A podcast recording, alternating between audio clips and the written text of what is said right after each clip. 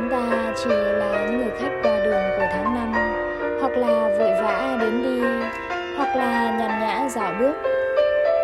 Sinh mệnh dài ngắn như nhau hoặc khác nhau, nhưng cuối cùng lại chung một đường.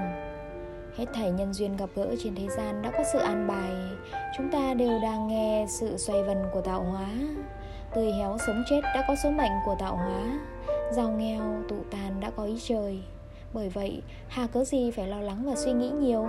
Chẳng thà cứ trân trọng hiện tại, cùng ngắm nhìn tháng năm đơn giản, cùng làm bạn với cỏ cây, là một người lương thiện khoan dung, không tính toán lợi lộc, không tranh cầu giành lợi, không bị ham muốn vật chất khống chế, không lụy tình, cũng chẳng than vãn oán sầu, làm những chuyện có thể làm, giữ những người đáng giữ, đối đãi với đời này bằng sự dịu dàng, để cho đến một ngày phải rời đi, cũng chẳng oán trách hay hối hận nữa.